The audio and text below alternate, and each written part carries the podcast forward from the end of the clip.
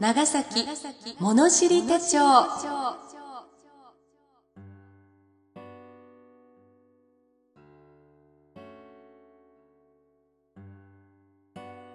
今回の配信は長崎市に本店を置く郷土の銀行。18銀行のご協賛を得て NOC 長崎卸センタ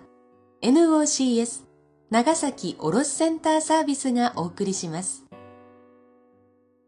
この番組は郷土史家として著名であった故長島昭一氏により昭和の時代 NBC 長崎放送で延べ1万回にわたり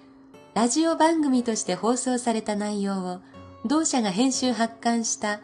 長崎物知り手帳全3巻をテキストとし故長島市のご遺族及び NBC 長崎放送の許諾をいただきその中から15エピソードを選び毎週配信していく予定です。今回は第9回長崎人片木の巻をお送りします。読み手は歌の種でありたい歌種の山田睦美です。しばらくの間お付き合いください。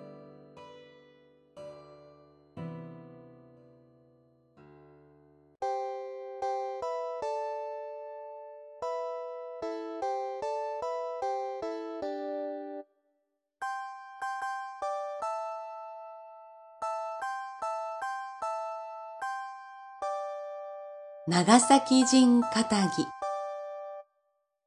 昔長崎にはかまど金過所銀という制度があった。オランダ貿易逃亡益の利益金はまず幕府への運上金。自悪人の給料積立金。その他を差し引いても大体毎年7万両くらいは残ったという。この7万両は長崎77課長の町民に分配されるのであった。分配の時期は7月と12月の2回で地主には箇所に応じて借家には世帯に応じて大人町の取締役世襲を通じて配られる。これが過所銀、かまど金である。税金、助成金、その他を差し引いて渡されるから、各自手出しをすることはなかった。他国の人には羨ましい限りであったが、長崎人にしてみれば、これは当然のことであったと言える。つまり、長崎の町全体が一つの商社のようなもので、町民のことごとくが何らかの形で東蘭貿易に協力していたからである。例えば A の町は出島の警備についたり、B の町は出島の見回りを務めたり、C の町は奉行所に詰めたり、それぞれ役目が振り当ててあった。籠町という町は東神屋敷の隣町で、東神線の竹穂の修理をしたり、輸出物を入れるカゴを作ったり、その隣には船大工町という町があって、東蘭線の修理に当たったり、またその隣には漆喰町という町があって、東蘭線の船体の目塗り、またはその水亀を修理したり、その隣には鍛冶屋町があって、長崎の寺院の盆栽はもとより、東蘭線の金具類の修理製作にあたったり、町の仕組みがそれぞれつながりを持って、流れ作業のように与えられた任務を務めたように思われる。そこで貿易の利益の分配に預かる権利のようなものがあったわけである。確かに長崎人の生活は楽であったよう。異国の品物、すなわち舶来品も容易に手に入れることができた。珍奇な品々をいち早く身につけたり、調度品や装飾品とすることができた。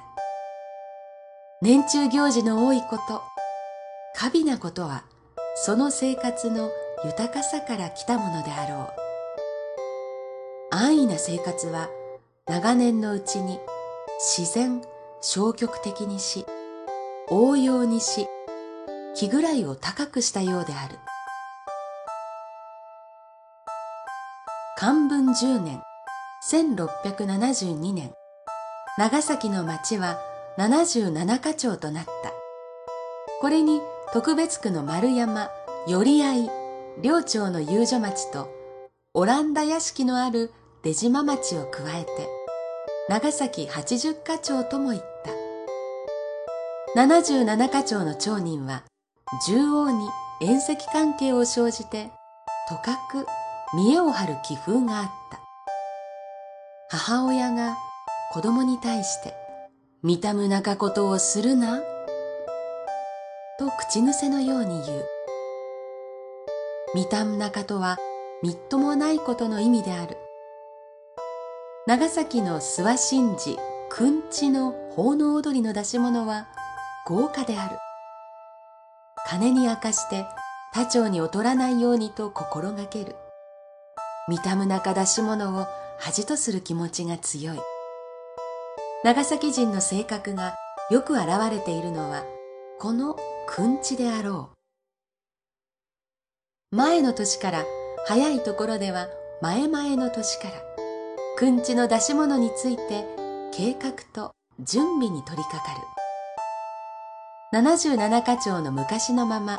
11課長が7年ごとに奉納踊りを出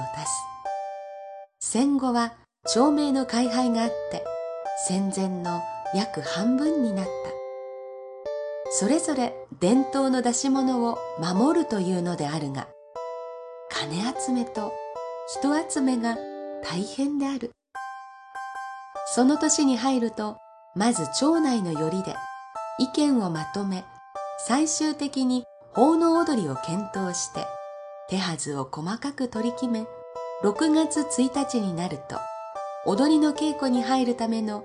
小屋入りの行事を行い、そしてみっちり9月まで練習を続けて、10月7日、8日、9日の神事を迎える。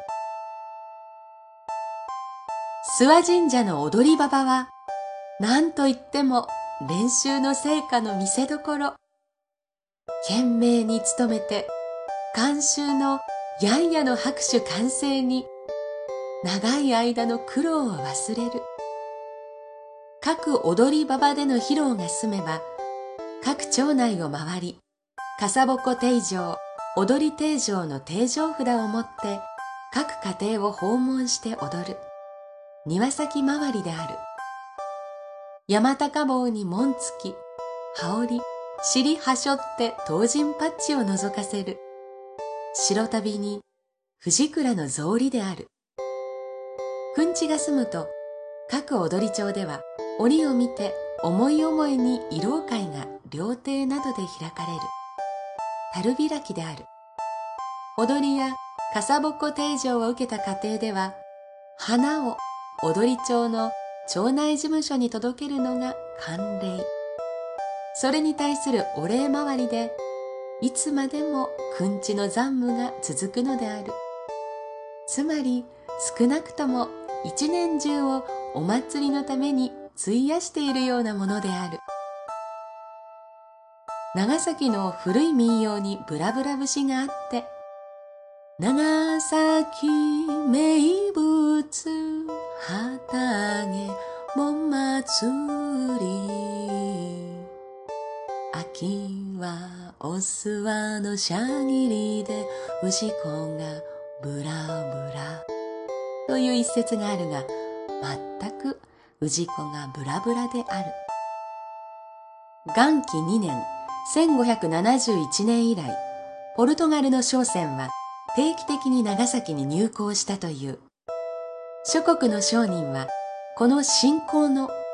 自由の港町に運州したことごとくキリシタンであったか、またはキリシタンになった人々であろう。そして、島原の人は島原町に、大村の人は大村町に、平戸の人は平戸町に住み着いたであろう。その他、横瀬浦からも、樺島からも移り住んだであろう。江戸、京都、堺の人たちもあったろう。江戸町は江戸の人が多かったのではなかろうか。博多の商人や遊女屋は博多町を作り、五島の人は五島町を作ったりした。今夜、酒屋、研ぎ屋、鍛冶屋、油屋、紙屋、八百屋、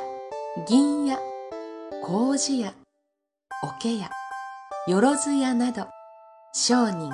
職人もそれぞれ集まってきて、それぞれの山町を作った。そして明治時代以降は新しく住み着いた島原の人、五島の人、天草の人、阿波の徳島の人などが目立って多くなった。その人たちの中には長崎で働き、財を成した人たちが多い。いろいろなところからいろいろな人が集まって、今日の長崎の町を形成しているが、この人たちはすでに長崎の歴史と伝統と風土の中に溶け込んで、長崎人になりきり、各界に活躍する。くんちの将来を案じたり、長崎発展について画策する人たちは、主としてこれらの人たちである。かつて、長崎では、尊王攘夷、勤王砂漠などと立ち騒ぐことはなかった。長崎人にとって一番大事なことは、当黄毛線の入港することであった。東蘭貿易に頼らなければ、長崎人の生活は成り立たなかった。それで常に当黄毛線の海上安全を祈願することを忘れなかった。絶えずヨーロッパの体制に敏感でなければならず、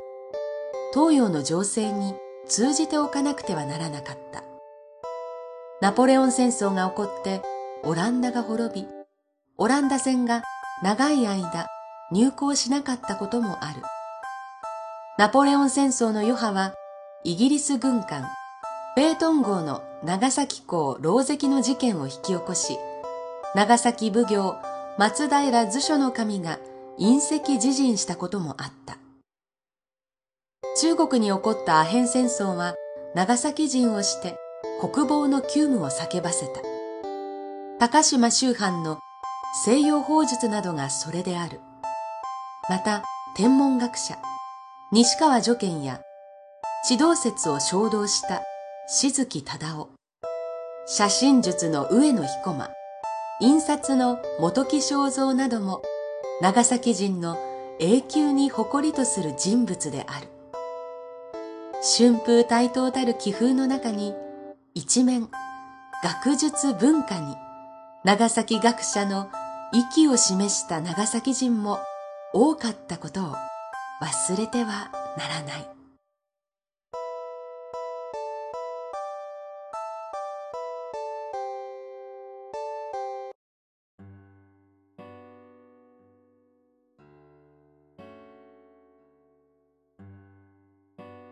今回の配信は長崎市に本店を置く18銀行のご協賛でお送りしました。同行では現在使い道自由のカードローン B フリ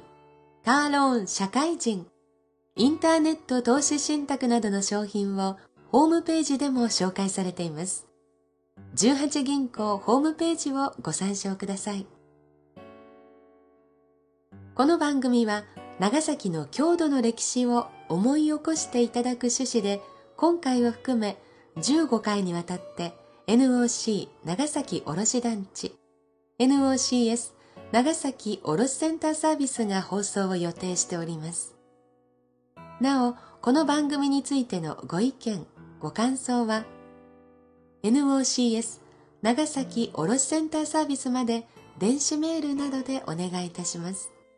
また、この趣旨に賛同の東長崎ロータリークラブの協賛もいただいております。次回は幕末騒乱の中、最後の長崎奉行は外国汽船により密かに長崎を脱出します。最後の長崎奉行と幕末騒乱の長崎についての秘話が語られます。維新前夜、長崎奉行、大挙の巻です。なお、朗読本文には差別的と取られかねない部分を含むこともありますが、著者には差別を助長する意図はなく、内容が歴史的事象であることや、著作された時期の状況や、また著者が個人であることを勘案し、原作のまま朗読しております。ご了承ください。持ってこい持ってこい長崎くんちは年を重ねるほどその面白さがわかるようになってきました。私自身は長崎市生まれの長崎市育ちなんですが踊り町の中ではないんですね。で私のルーツ遡っていくと佐世保であったりそれから父方母方ありますけれど平戸からそれから佐賀の宅といった風にそのルーツは広がっていきます。朗読の本文にもあったようにこの長崎の町の人々はいろんな町からやってきてそしてこの町を豊かにしてくださいました。長崎くんちを、えー、思う時これは命の祭りだなと感じることがあります。いろんな町で暮らした人の生きた証が詰まっている。それは日本だけではなくてヨーロッパのエッセンスがあったり東南アジアの風土を感じることができたりと、えー、長崎は夏は暑くて湿気が多くて土地は狭くて坂ばかり。だからそこに生きる長崎の女性の足はたくましい。要するに大きいってよく言われるんですけど。そう？そういけんよかたいね。と私は言いたいんですよね。たまらなく長崎が大好きです。どうぞ長崎にいらしてくださいね。ではまた次回までさようなら。歌種の山田睦美でした。